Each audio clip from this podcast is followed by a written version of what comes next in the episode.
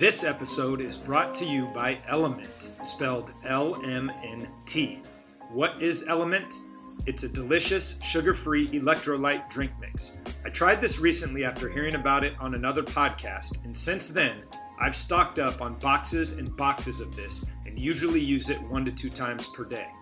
Element is a great alternative to other commercial recovery and performance drinks. As a coach or an athlete, you will not find a better product that focuses on the essential electrolytes your body needs during competition. Element has become a staple in my own training and something we are excited to offer our coaches and student athletes as well. Element is used by military special forces teams, Team USA weightlifting, at least five NFL teams, and more than half the NBA. You can try it risk free. If you don't like it, Element will give you your money back, no questions asked. They have extremely low return rates. Element came up with a very special offer for you as a listener to this podcast. For a limited time, you can claim a free Element sample pack. You only cover the cost of shipping. For US customers, this means that you can receive an 8 count sample pack for only $5. Simply go to drinkelement.com slash Justin Clymo. That's drinklmnt.com slash Justin Clymo to claim your free 8 count sample pack drinkelement.com slash Justin Clymo.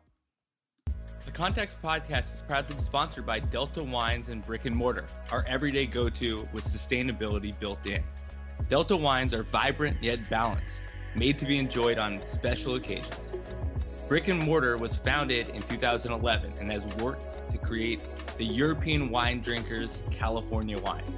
The wines are small lot, single vineyard sourced from Napa, Sonoma County, and Mendocino Ridge. In addition to tasting good, they also help you feel good with an eco friendly packaging and environmental nonprofit donations with every purchase. Buy online at winesforchange.com. Also, use the code CONTACTS to support us and get a discount. The presentation is beautiful, the wines are great, and you'll be supporting saving the earth. What more do you need? Again, that's online at winesforchange.com. Discount code contacts at checkout. Hello, and welcome to Contacts, a podcast dedicated to bringing you practical ideas from coaches sharing what they have learned throughout their career. I want to open the door into my network of contacts whose innovative, reflective, and diverse coaching knowledge may offer ideas to enhance your experience. I'm your host, Justin Clymo.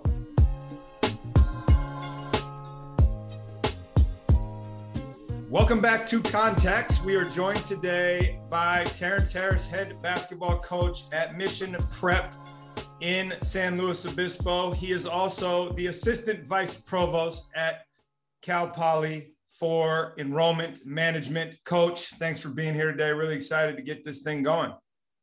Hey, a pleasure to be here with you, Justin. So, if you don't mind, why don't you walk us through your background and how you got into coaching, how you ended up at Mission Prep, and the process by which you find yourself in this profession? Yeah, like I said, thanks for having me, man. I appreciate being here. And my story in terms of my coaching career, I am an alum of Mission Prep. I actually started off as a ball boy when I was first grade, second grade, I think my brother was at the high school. And so I had a chance to sit on the bench and be the ball boy and really fell in love with the game at, at that point as a first and second grader. And fast forward to my playing days at Mission Prep. I actually played for my brother there. When I graduated, he left us as head coach, passed the baton down to his assistant coach, who was one of his high school teammates. So, little legacy there. I went over to Cal Poly to be a student, tried out for the hoops team didn't make it and came came back to to coach mott and said hey can i work with you? And he said of course. So i spent about seven years as an assistant coach. And when coach mott stepped down it was in the springtime. He had already mapped out everything for the summer and kind of a, a group of parents. And, and he said will you take these guys through the summer while we work on figuring out a replacement And I said, of, of course, these were my guys. I wanted to make sure I got them through great group of kids. I wanted to make sure that the transition was smooth, that they had what they needed. They were hardworking kids. And that stood out to me that they, these kids grind, they love it. And I want to make sure that they, they keep that love and that grind for the game. So fast forward to the fall time, they actually hadn't filled the position yet. They had interviewed a number of people. Things didn't work out. And now it's September and they still do not have a head coach. And uh, same group of parents actually sat me down. I'm 25 years old. They sat me down, a couple business owners, and they said, Hey, listen, we need this to be you. And I'm like, need what to be me? We need you to take over this job. We need you to be the head coach. The kids know you, the kids respect you, you know them. Like, we got your back. Let's do this. And I'm 25 years old, a year removed from college barely figuring out how to take care of myself, thinking about the quality of this program. It's been a great program. And I'm like, and you want me to take over? They're like, we got your back. We will help you through this. We will make sure you succeed. You got to step up. And I decided to step up. I said, okay, let's do it. I expected to get that group of juniors who I was really close with at the time because I coached them. I expected to get them through their high school career. I'll take this for for the next two years, get these kids through, and and move on.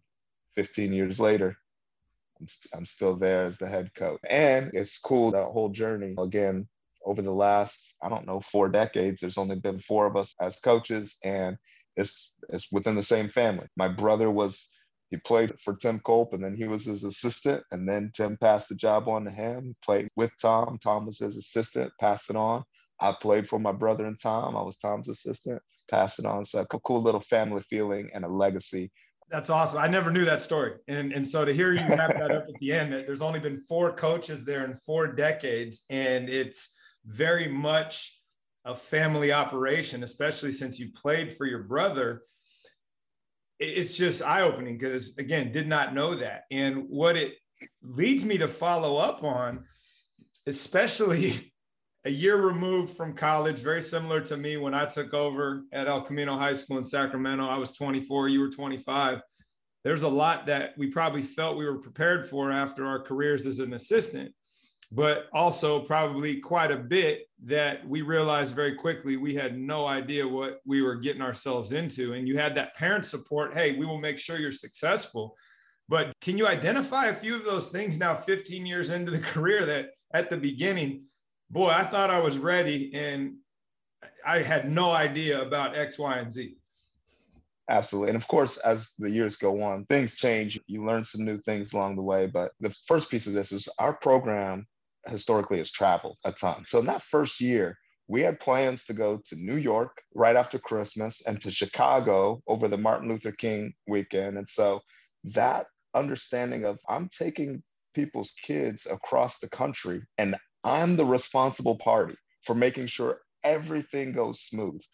All the details that go into that kind of planning, just okay, I needed some help. And again, people were there for me. I, I remember having a conversation, maybe my second or third year into the program, with one of the parents who was a, was a mentor to me, and he said, "You're not the varsity boys basketball coach.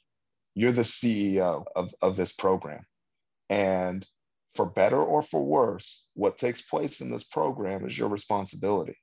Again, that was an eye opener for me because I thought of it as the basketball coach, the mentor. Nope, you're running a program. You're the CEO things rest on your shoulders. And so as time went on, that that better understanding and grip on I'm not just coaching this team, I've really got to take responsibility for the entirety of the program. It was a big one. The other thing I, I think I learned along the way, and I wasn't necessarily prepared for when I was first entering the position is be careful what you wish for type of scenario. You know, you're asking for support, you're asking for help, whether it's from parents, from administration. I, have always said a good program is made, at least at the high school level, of four things talented and committed players, talented and committed coaches, talented and committed administrators, and supportive parents, right? Those four components really help make a great program. But I also had to learn how to take control over what I felt was most important and and really create the autonomy that I needed in order to be the decision maker, to have the vision, set forward a vision and follow it and not let it be other people's vision, so to speak. Like I need support, but I've got to create the vision for where this thing should go and how we should get there and take ownership of that. So I, that really helped me grow, not just as a coach, but as a professional, as an individual. Yeah, I want to follow up on the piece about being the CEO of a program. I read something in the last year where it's intentionally caused me to stop referring to our coaches as the head varsity coach, but they are the leader of X program for that exact yeah. reason. Like you are responsible. The JV team reports to you, those athletes are your athletes. It's not this isolated provincial teams. There's vertical integration and it all flows uphill. And so, for all the goods and bads, that's a great way that parent was able to tip you off to that early on. And it probably really changed the frame that you were now looking at that job through and moved you quicker down the line to professional development than just being in the gym with the guys doing what you love doing. And I love that analogy. I think that'll serve really well for others looking to understand what that role really entails. As you figured out listing those four things and recognizing those are all important, but I need to be able to set the vision. It needs to be mission appropriate for the school, and I need to be able to execute this. What is the best thing that you do in your program that has the largest ripple effect on allowing you to execute on that vision and create culture? Yeah, uh, great question. And actually, something that you just mentioned, that was one of the transitions that I began to make and understand, right? And that's culturally, it's not just coaching my guys at the varsity level, but how do I impact the, the freshmen? How do I keep them hungry and understanding what the expectations are as we move forward? how do I get, especially we're a Catholic school, and so we can lean into the spiritual components and all that kind of good stuff. I, I started to lean into this whole mentorship experience for our older guys.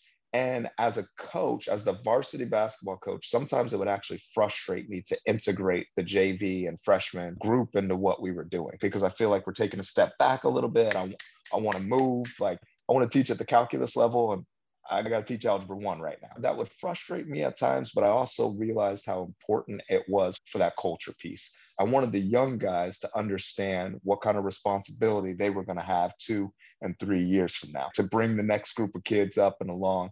I wanted the old older guys to know that when you leave here, you don't leave here. You, are creating a legacy. One of the coolest things uh, I love about our program when we're allowed to, the open gyms and whatnot, we'll have 20 to 25 alumni coming back and playing open gym with our current guys in the springtime and the summer over a Thanksgiving break. th- those guys are there. They come back. They come to games. They text me when things aren't going well. They care. They really care about the program. And I think that's a culture piece that started to manifest when I realized it's not just coaching this team, set the tone, ask these older guys to mentor these younger guys, even when it frustrates them, because it's not just about making the program better. I, I firmly believe, I, and I tell the parents this all the time basketball is a tool to help young men become men. And mm-hmm. what we're doing right here is not about the wins and losses. And trust me, I want to win. I'm very competitive. But ask me 15 years from now if that season was successful and i'll be able to tell you a lot more right? Because mm-hmm. if we've helped these young men grow and develop as human beings as leaders as future fathers or whatever it is now we've really done our job. And so that focus of helping raise young men has been big in terms of our culture. Are there specific i'm going to use the word things for right now that you can offer that allow those older students to understand. No johnny here's what i mean by this is your responsibility to this younger student. This is my expectation. So that leadership is getting delegated from you to the older kids and down to the younger kids? Yeah. Some of it is as simple as being intentional with our preseason work.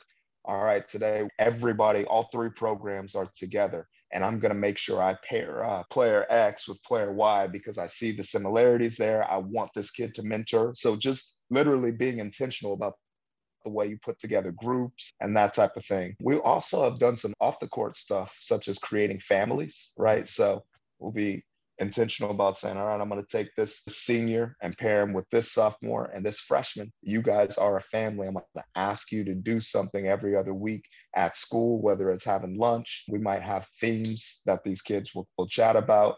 Uh, this has ebbed and flowed. Sometimes I've been really structured with it, and at other times I, I haven't been, to be honest. But it helps to just help create that sense of responsibility for that older player that, look, I got a younger guy that I need to help bring along.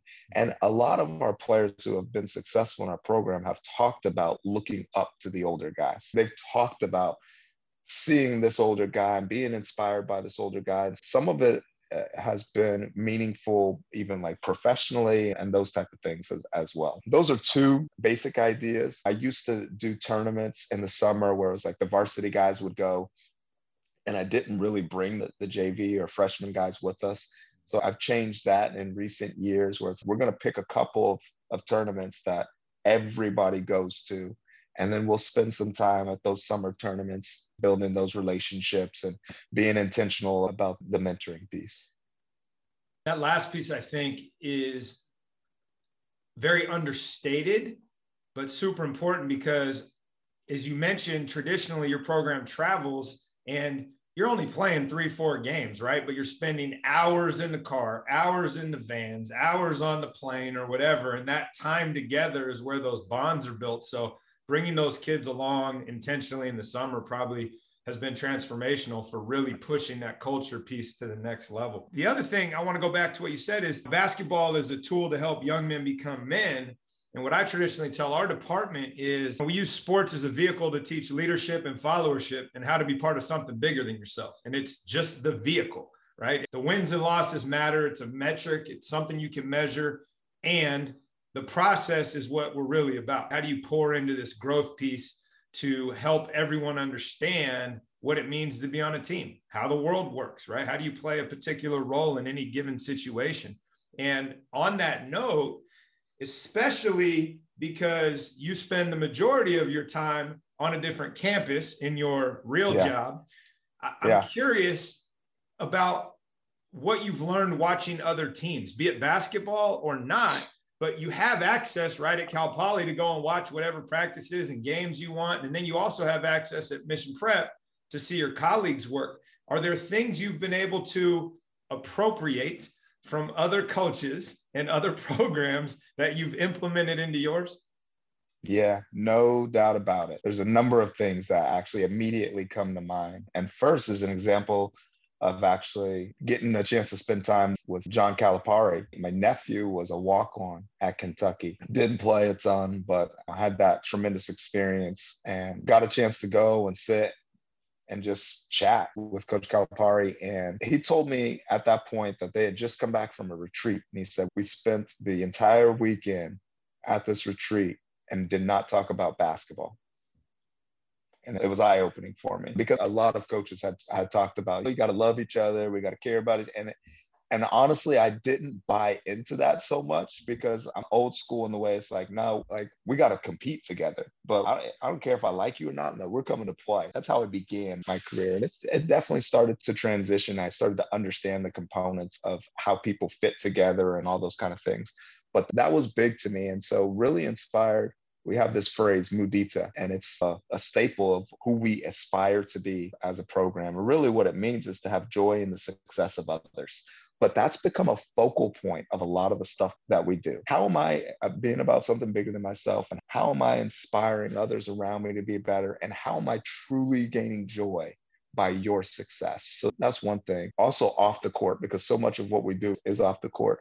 I've really learned from football. We've had a couple of really good football coaches come through Mission. Chad Henry was one. Coach Schuster is there now. And just watching them, they're regimented their preparedness, the way that they will put together again the off the court stuff, the the pieces of the puzzle that build the themes for the year, the focuses of this is who we want to be as men. So I, have incorporated some of that stuff, and then I, I love the game. I fell in love with the game as a little kid, and it wasn't just the highlights of the game. It was actually the X's and O's and how do people move. I, I can't watch the game without studying the game. I'm a Lakers fan, but I, I don't just watch the, the Lakers play. I'm watching movement. I'm watching spacing. I, I'm typically watching with a pen and a pad, whether it's professional, college. Like I'm taking notes every time I'm watching. And so much of what we do has come from other programs, like even just plays.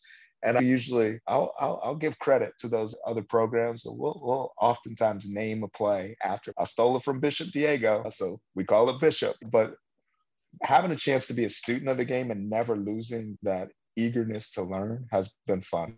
I love picking the brain of other coaches. I've learned from you, man, as I've come to your tournament or you've come to, to play with us over the summer, just watching coaches, watching that interaction and, and, and how you can push kids but also love on those kids. They know there's high expectations, but I'm with you, right? I'm here for you. Like those are things that I'm constantly watching and trying to pick up nuggets from other coaches. Perfect. I love that. And it leads me right into the next piece of this. You set it up perfectly because you said, I'm old school. I used to X, and here's yeah. what I've been trying to learn. And before I get to the question, your comment about the retreat and no basketball. I'm part of this group where we have uh, purpose partners we talk to every day. And my partner right now is a college basketball coach. And yesterday, when we got on the phone, he says, Hey, today we're not going to talk about basketball at all. We're going to talk about this and we're not going to get into because it always goes there if you got two coaches yeah. on the phone. So having to actually set that boundary is really freeing because it allows you to stay in the lane that you want to be in intentionally for whatever work you're trying to do on yourself. So I really love that piece of the story.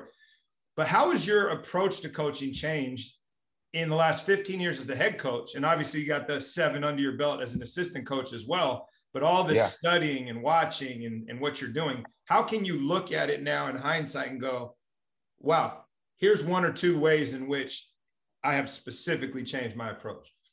Yeah, uh, there are some specifics. Number one is focusing on the the individuals more than just the X's and O's, right? Because when I first came in, it was so much about how are we going to execute.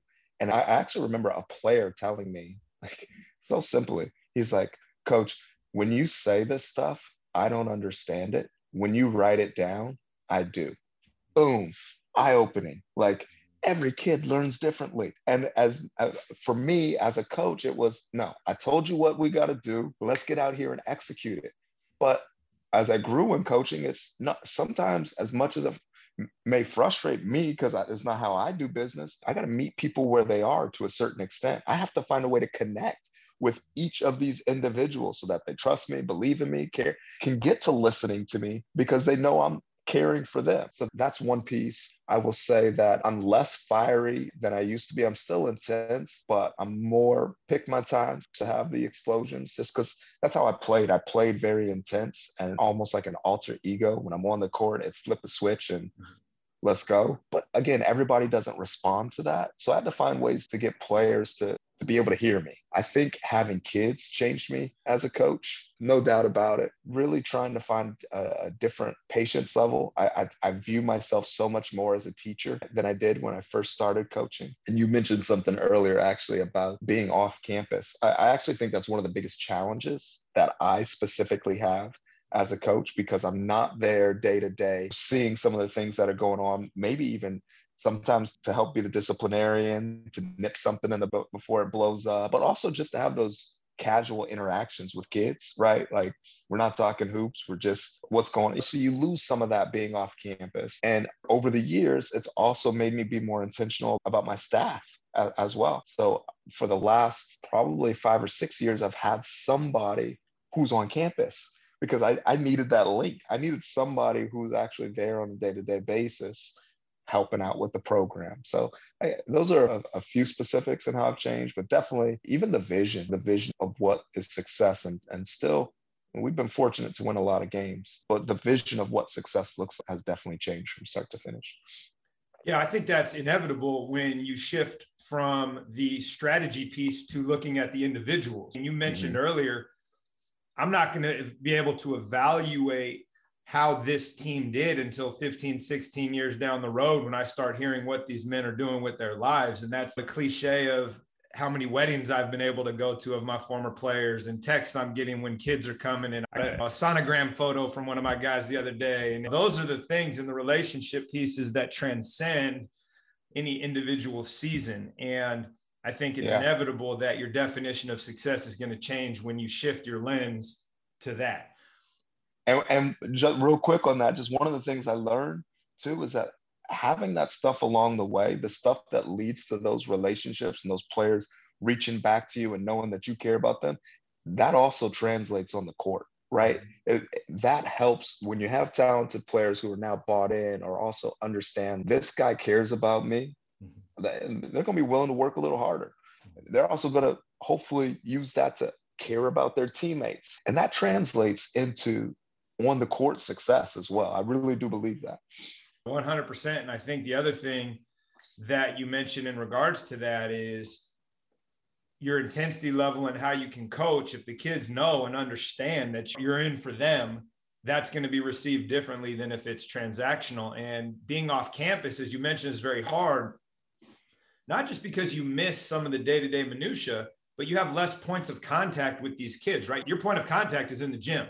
Whereas yeah. as on campus teacher, I might have them in class at a boarding school, they might be in my dorm and then I coach them. So I'm seeing three different versions of this person, which then informs which buttons I have to push and the learning styles that you mentioned. So it's great that you figured out a workaround to have somebody else who can get behind the curtain there and then pass that along to your staff.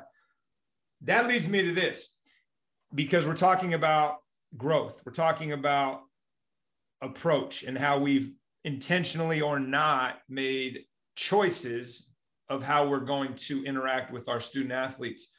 What is something that you've most recently changed your mind on? And this can be about coaching, it can be about just life in general. But I came across this question and I thought it was fascinating, and I've been wrestling with it myself. So I just started throwing it into these interviews.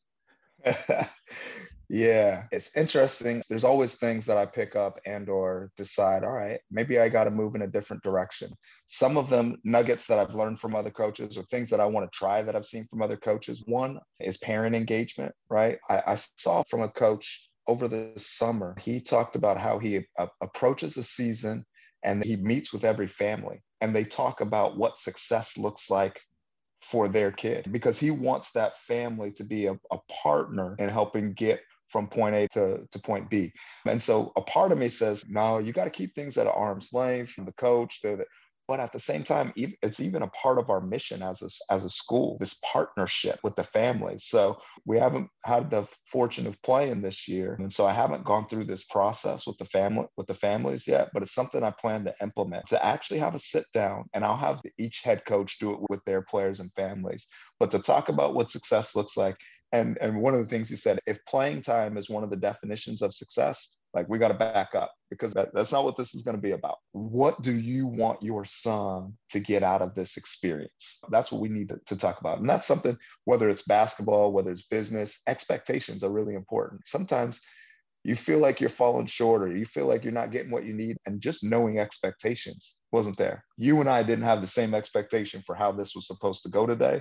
I leave disappointed or you leave disappointed. But you set those expectations now it's okay here's what we're striving towards so that's one thing that i've recently just thought okay i can dive into this parent thing i just think oh. it's fascinating because it's very proactive and preventative if you're willing to see it in that way. Not only are you really trying to put a support system around each individual athlete, early action against whatever parent issues and playing time issues may come up down the road. So I just think it's such a fascinating Bingo. concept and awesome share.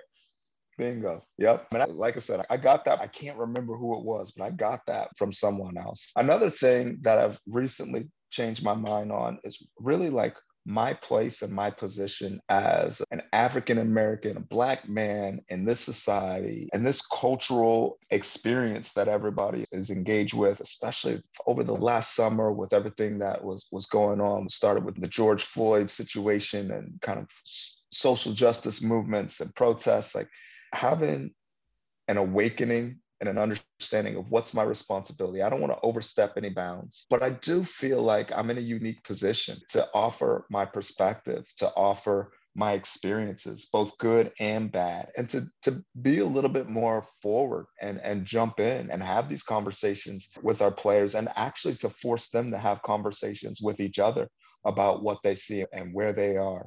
Because again, at the end of the day, my job is to help them grow as men. And I feel like if I don't approach and if I'm not willing to have some of these conversations with them, and, and, and not just cursory conversations, but to, to dive in and we're going to have some uncomfortable situations. But let's do that because that's where growth comes from. And that's something I wouldn't, I've always been willing to talk about who I am and on a individual basis when i'm engaging with kids i'll talk about maybe some of my experiences to just shed light on things but i didn't make it a focal point of the program ever. But this year we've spent a lot of time on zoom as a program but we've set aside time to talk specifically about how we show up as a community. And i have to do that also understanding that there are some different perspectives and and my way isn't the only way. I, I have to respect that and i really want to model that for the players too. Like we got to lean into each other because really there's so much more that we can gain if we're willing to lean in as opposed to put up a wall and say, look, it's this way or, or none other, right? I don't think the expectation would ever be that your opinion is the right and only one, right? Your job as the leader is to hold space to have those difficult conversations that can That's be right. very sensitive. And your what do you call it? An eye opening in the way in which you need to lean into that discomfort and, and own that space so you can create space for your athletes to grow is really one inspirational two empowering for probably both you and your your student athletes and three leads me to a follow-up that may be a little sensitive but since you brought it up i'm going to throw it out there. As a person of color in I'm going to assume that it's a traditionally wider space at Mission Prep and probably in San Luis Obispo in general and at Cal Poly as you navigate those places where you're definitely not in the majority of people. What advice do you have for others having built a successful career in two different areas of how to potentially do that when you are in the minority in a group, right? Be it a female, be it a person of color, whatever, but you're definitely coming into contact with circumstances that are beyond your control that may be difficult to navigate without the appropriate toolbox. Yeah, yeah. No, that's good. And a lot of layers. But honestly, I, I remember, and you're right, like the reality of this community, San Luis Obispo area, I like to call it very vanilla. There's not a lot of Black folks, more Hispanic Latino folks than, than African American, but it's predominantly white. It's just, it is what it is. And so I, I grew up here. And one thing that my dad put in me that I, I really didn't understand at the time, because he wasn't explicit really about race as much as he was just trying to condition me for like how I needed to show up. So he taught me a lot about putting my best foot forward. And it put a lot of pressure on me, to be honest. Like it put pressure on me to always be ready, to always be on. But quite frankly, it's something that has carried me through my career. Seeing every day as an interview is something that has carried me to where I'm at. Like I'm aware that like the things I say, the things I do, the actions I take, they have a big impact. And yes, it's a burden that I carry, but it's an awareness that I needed that I wouldn't be where I am today professionally if I didn't learn early on to show up. Like you got to show up every time. And then I, I, I carry that to just how I coach too. I'm not asking kids to be perfect. I'm asking them to be the best version of themselves. I'm asking them to give me their best effort. And if you can tell me you gave me your best effort, cool. If you can't, go back and examine. And so, being a person of, of color and being in the minority very frequently, I wanted to make sure that people saw me as somebody who can carry the bur- a burden, who can carry a load, somebody who delivers. And I don't want it to be about what I look like. I want it to be about what I am. But I'm also not naive to think some people might see me as a certain way because of what I look like. That's the skin I live in. I can't shed that. And that's the world we live in. I can't shed that. But I do want them to be able to, to look at me and see an example of success. I want them to look at me and say, man, that's the kind of person that I want my son to be. That's the kind of person I want my daughter to, to be or to be around. And I want them to be able to, to, to see a positive image of what an African American man looks like. I want people to see the image of me being a good father, right? That that's a stereotype that can be out there uh, about the black community. Nah, I need you to see that I can love on my kids, be present for my kids, and be a great father just like anybody else because imagery is important in everything that we do. Imagery is important, not just from a position of color, but I think what you around you a lot of times shapes your your views of the world, right? So I want to put some good imagery wherever I am. I want to put that good imagery out so that people walk away with a certain expectation, a certain realization about not only who I am, but what we can be as a people. Yeah, no, uh, 100%. And I think what you just mentioned at the end, I want people to see it because if you can see it, you can be it. And if you don't have those models and you don't have the opportunity to learn from maybe somebody who went before, then you're going into this whole thing blind. So I really appreciate you sharing that. Probably very beneficial for anybody that's listening. And, and thanks for your courage and vulnerability there. I want to end this thing with advice you would give your younger self, right? You fell into this thing like I did as a young pup in college, helping out, trying to figure out your way because you loved the game. And then you got your arm twisted into being the head coach at 25 and you've stumbled and fallen throughout. And so I'm going to mix two questions into one.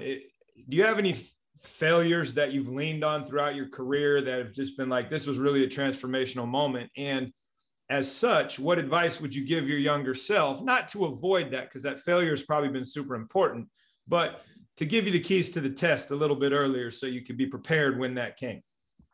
Yeah, absolutely. And what you just said actually is is how I walk through life, right? So I, I'm gonna answer the second question first. Advice I would give my younger self is to view failure as learning opportunities, to actually frame it that way and not be afraid to make a decision because of a potential negative outcome. I've heard it said a couple of different ways fail fast, or our president of the university, he used this when he says uh, his dad would tell him, make a decision and then make it right. Hey, here's the path I'm walking. All right. If there's stumbles along the way, how do I make it right? How do I make it right? So I think I almost leaning back to that last question, there's this sense of for a long time there was a sense of wanting to be perfect in everything I do. And you're not gonna be perfect, dude. It, that's just not gonna happen. So don't be afraid to make the decision, even if you have to clean some stuff up. Make a decision, stick to your convictions.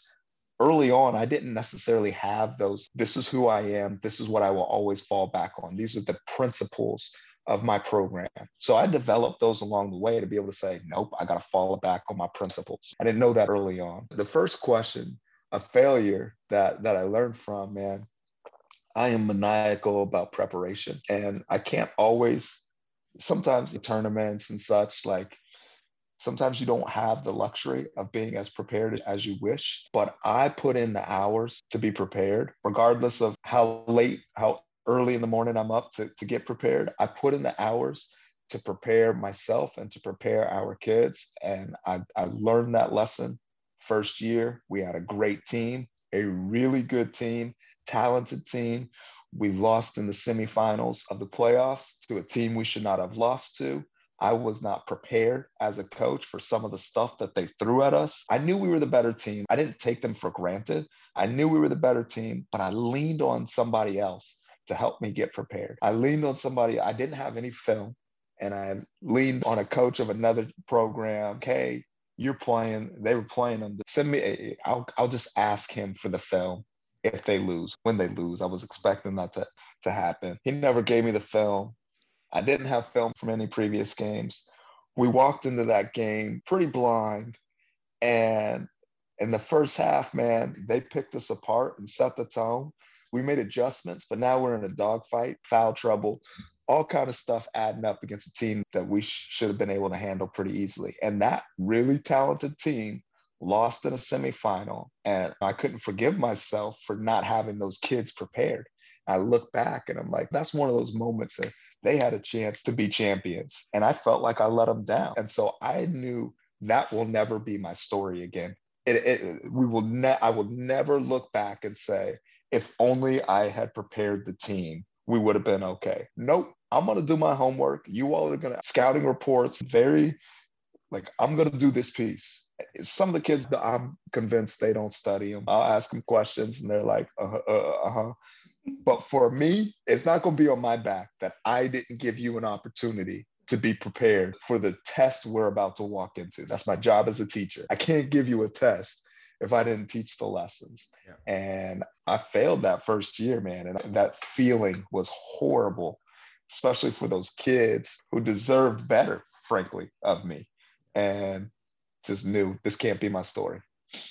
Yep. And I think such a good way to wrap this up because what you learned in year one is you need a plan, then you need a contingency, then you need another contingency plan to make sure that when all those first ones go wrong, you're still delivering above the expectation that you've set for yourself, not for anyone else. Like, here's what I expect of myself, and am I delivering that? And it was a great yep. reminder to be like, you can only rely on yourself and the plans that you have put in place. And if you're waiting on somebody else to show up for you, you're not giving yourself the best opportunity to be successful.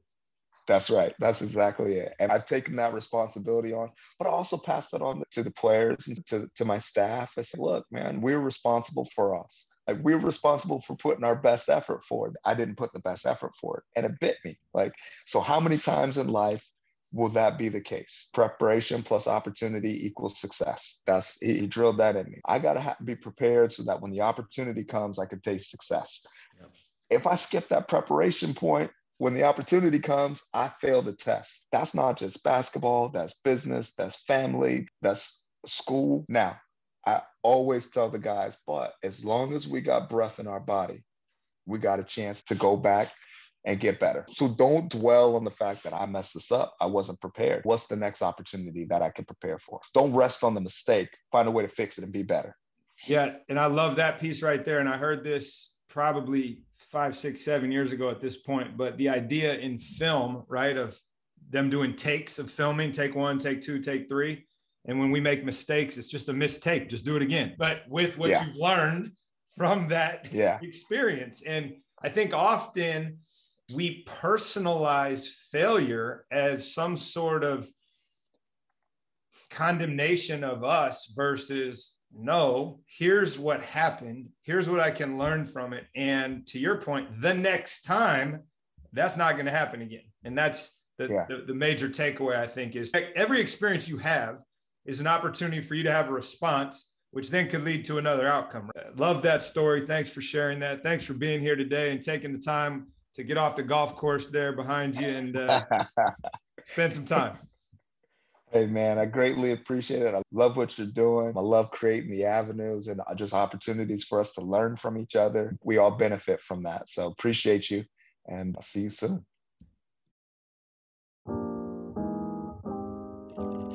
This podcast was also brought to you by teachhoops.com.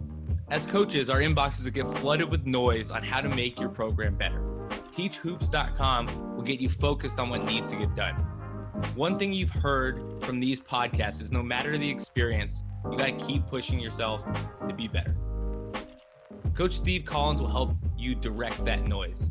He is there to help you. He has the credentials as a coach, and he's never turned down an Teach Hoops member. Sign up for a plan at teachhoops.com and mention us at checkout. This site is here simply to help you be better. Take advantage and see you on the court. Remember, go to teachhoops.com. Hi, this is Natasha McGill, recreational tennis player at the club at Pasadena and labor and delivery nurse. Ever feeling tired after a long day at work or after tough practice? Try Element. That's LMNT for the energy you're missing in your life. It's sugar free and filled with electrolytes your body needs for energizing power. Try it risk free, money back guarantee with our special offer at Drink Element, that's L-M-N-T dot com slash Justin Clymo. You only pay the shipping. What's there to lose? Power up! Thanks for listening. If you found this valuable, please be sure to rate, review, and subscribe to the show and give contacts and this week's guest a shout out on social media to show your support.